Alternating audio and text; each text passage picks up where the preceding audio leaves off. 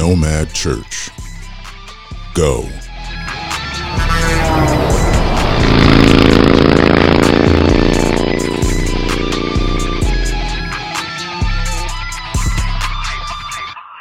What's happening, Nomads?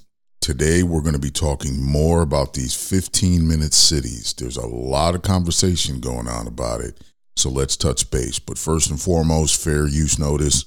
Going to be playing some clips and I don't want to get strikes again, so fair use notice. Let's start by saying I want to implore all of you to watch the movie called Soylent Green, starring Charlton Heston from the 1970s. The opening scene is an old man pedaling on a stationary bicycle in order to produce electricity for their apartment. Can you imagine? Sounds like this 15 minute city stuff now, doesn't it? Imagine being in your apartment, your residence, your family is responsible for their own electricity, and they got to use treadmills or stationary bikes to produce it. Sounds like a good idea till you're 70 years old. You can't get on that bike and pedal as much. But it'd be free energy. You don't have to pay a bill. You just got to produce it yourself. Goodness gracious. Now, factor in your social score that they keep talking about. China's already doing this. Green means you pay your bills, you're you're super vaccinated, you never been in trouble, got no tickets or anything. That means you can go into any zone, but you'll probably want to stay in the more affluent areas. Yellow means you're middle of the road, middle class. You got a little bit of issues, but all in all, you're a good good person. You you pay your bills mostly. You got a ticket or two, but nothing severe. So you can stay in the yellow zone or the red zone. But you probably don't want to go to the red zone, but you can't go to the green zone. And it takes a lot to earn your way to that green zone, right? Then there's the red, which means poverty. You're basically just a feeder, and they'll use you for labor and test subjects more than anything. Now, didn't Klaus Schwab say by the year 2030, the world landscape will look much different? Is this the uh, new world order we've been hearing about for many decades now? Bush said it so many times. Obama said it. Trump never said it, but you got the potato in the White House saying it over and over. The world landscape and new world order are one and the same. They're creating a one world government, which we're warned about in the Bible, but people apparently aren't reading the Bible anymore. So let's play this clip. I want you to hear something. They're talking about these 15 minute cities, and Marc Lore, former Walmart executive, I guess this is his brainchild, along with many other world elites. Not going to name names yet, but take a listen. Telosa's Blueprints is all about sustainability and an economic system called equitism. And it's been proposed by this guy, billionaire entrepreneur Marc Lore, a former Walmart executive and founder of Jet.com and Diapers.com. Be home to 50,000 people by the year 2030 before going on to grow to a population of 5 million. I think the biggest challenge is first having the capital, and then and then it's the chicken and egg problem. Is if if it is completely new, uh, how do you get people to move there and live there? I think one of the things that we've learned from from history is that if we're going to really do this, we need to do it like in, in a shotgun kind of approach where where overnight 50,000 people uh, move in. History? Exactly what point in time is this guy referring to? Telosa aims to be a green city by incorporating a variety of eco friendly features. This starts with where residents will get their food and energy supplies. We're not talking about oil and Walmart here. Telosa's solution solar roof tiles and aeroponic farms. Then there's the design of the city itself. At the centre stands Equitism Tower. Called the beacon of the city, Equitism Tower is a skyscraper with lookout areas where residents can gather. Surrounding the tower are 36 districts arranged as 15 minute cities where everything residents need will be within walking distance. For anything further away, there's a public transport system. Electric and autonomous vehicles will cruise the streets at a slow pace to protect pedestrians and bikers, but fossil fuel vehicles are banned. Overall, the 150,000 acre proposal is roughly the size of Chicago and will apparently be built over a 40 year period. So, how did he say to populate the city? Rush in 50,000 people, basically? What if Ohio will be the first state featuring one of these 15 minute cities? With the people of East Palestine, the disaster with the train and the chemicals, being forced to move there or tricked. I would never want to live like that. I'll keep my country freedoms, thank you very much. I like my beef. I like being able to go to the store, the hardware store, grab what I want. I'm a DIYer, kind of like to fix things, minor things, nothing major. But I'll keep my country freedoms. And what is Donald Trump saying about these 15 minute cities? Everyone's looking at him as the savior, right? Oh, he's going to run again, he's going to win. His approach seems to be a little different. Take a listen. Quantum leap in the American standard of living. That's what will happen. Here are just a few of the ways we can do it. Almost one third of the landmass of the United States is owned by the federal government, with just a very, very small portion of that land, just a fraction, one half of 1%. Would you believe that? We should hold a contest to charter up to 10 new cities and award them to the best proposals for development. In other words, we'll actually build new cities in our country again.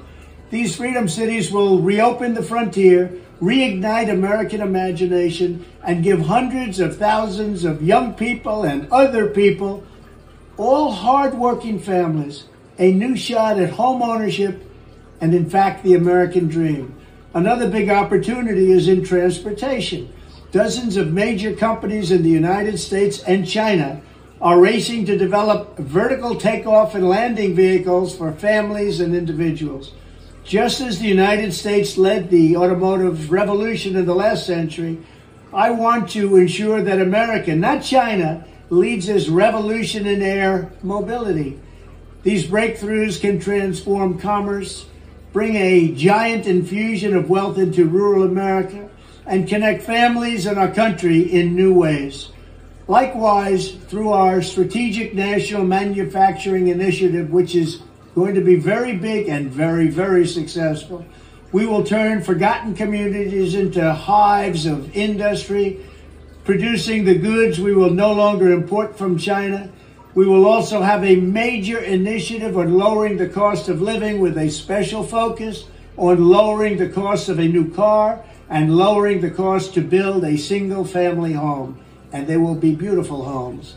And I will ask Congress to support baby bonuses for young parents to help launch a new baby boom. Finally, I'll challenge the governors of all 50 states to join me in a great modernization and beautification campaign, getting rid of ugly buildings, refurbishing our parks and our public spaces, making cities and towns more livable, ensuring a pristine environment, and building towering monuments to our true American heroes. Very importantly, I will also make sure all of these new places are safe. We love and cherish our police. They will do the job the way they have to. It is time to start talking about greatness for our country again. I will dramatically increase living standards and build a future that brings our country together through excitement, opportunity, and success. Thank you very much. Now ask yourself is Donald Trump endorsing 15 minute cities along with the likes of Bill Gates, Marc Lore, Klaus Schwab? The Trump I remember from the late 1990s didn't shake hands. He was a germaphobe. Google it, you'll find it. So, what's happening here, folks? What happened to the Trump talking about domestic oil and drill, baby, drill? And we're going to have so much oil, uh, we're going to sell it to other countries and we're going to be rich. We got nothing to worry about. Now he's talking about flying cars. What in the world is happening? Now, I'm not saying he's compromised, but something doesn't seem right. Do you think things are going to get any better? Do you see it getting better now? I mean, listen to this guy, Scott Adams, talking about the future of inclusiveness. Check this out. So if, if you know nearly half of all blacks uh, are not okay with white people, according to this poll, not according to me, according to this poll, uh, that's a hate group. That's a hate group, and I don't want to have anything to do with them. And I would say, you know, based on the current way things are going, the best advice I would give to white people is to get the hell away from black people. Just get the f- away. Where, wherever you have to go, just get away. because there's no fixing this. This can't be fixed.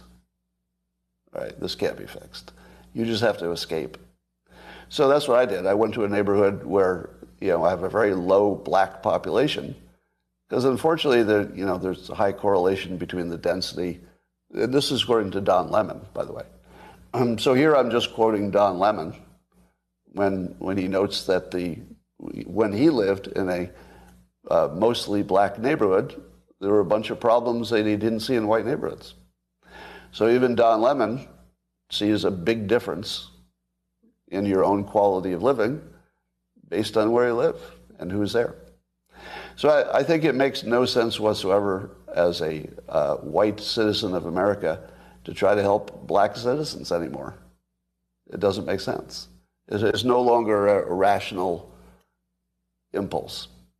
And so I'm, I'm going to uh, I'm going to back off from being helpful to black America because it doesn't seem like it pays off. Like I've been doing it all my life, and I've been the only outcome is I, be, I get called a racist. That's the only outcome. it makes no sense to help black Americans if you're white. Uh, the, the, it's over. Don't, don't even think it's worth trying. Totally not trying. And there we go. You didn't expect that today, did you? but those who don't want to focus on education, you just need to get away from them. Just get as much distance as you can. That's my recommendation. Um, and I'm also really sick of seeing video after video of black Americans beating up non black citizens. Um, you know, I realize it's anecdotal and it, you know, doesn't give me a, a full picture of what's happening. But every damn day I look on social media and there's some black person beating the shit out of some white person. I'm kind of over it. I'm over it. Right? So I, I quit. That was the most hateful, racist, bigoted, but factual statement. Society has bred a generation that's literally scared of each other. There are no black or white neighborhoods, guys. It's now the haves and the have nots because where's the Asian neighborhoods and the Hispanic neighborhoods? What side of the fence do they fit in if we're drawing this line of just black and white?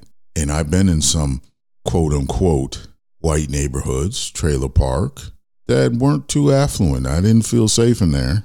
But I've been to some black neighborhoods, quote unquote.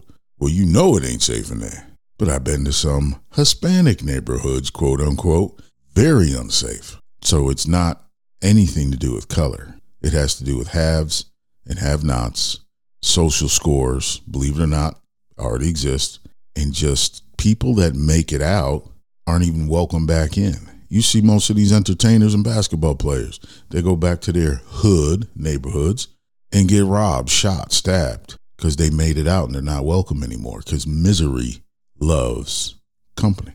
And what about those that are saying, trust the plan? I've got a message for you too, people. I know there's a strategy and I know there's a plan. There is no plan. Yep, there is no plan. Get out of that fantasy land and realize you've all been fooled and frozen in arrested development. I know someone that has hundreds of thousands of Q followers on his page. They buy his uh, programs for self help and whatnot.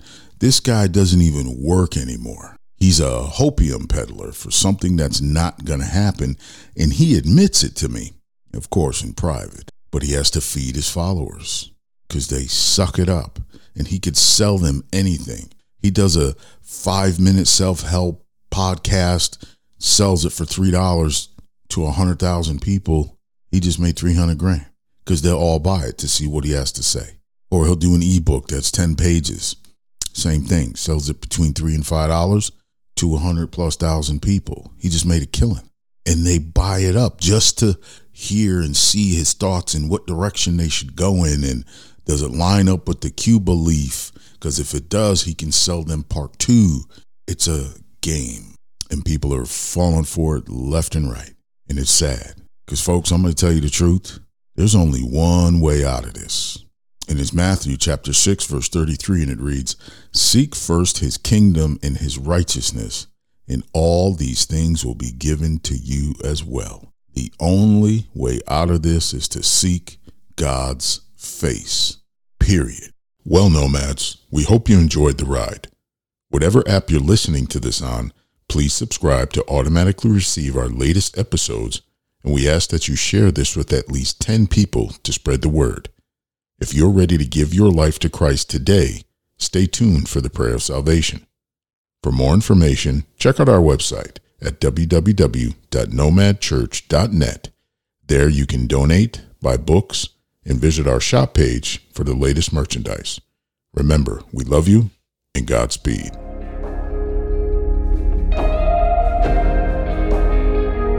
Repeat after me Jesus, I confess you as my Lord and Savior. Come into my heart and forgive me for all my sins. Cleanse me with your precious blood and write my name in the Lamb's book of life. Fill me with the Holy Spirit and lead me on the road to salvation. I pray this prayer in the name of the Father, Son, and Holy Spirit. Amen.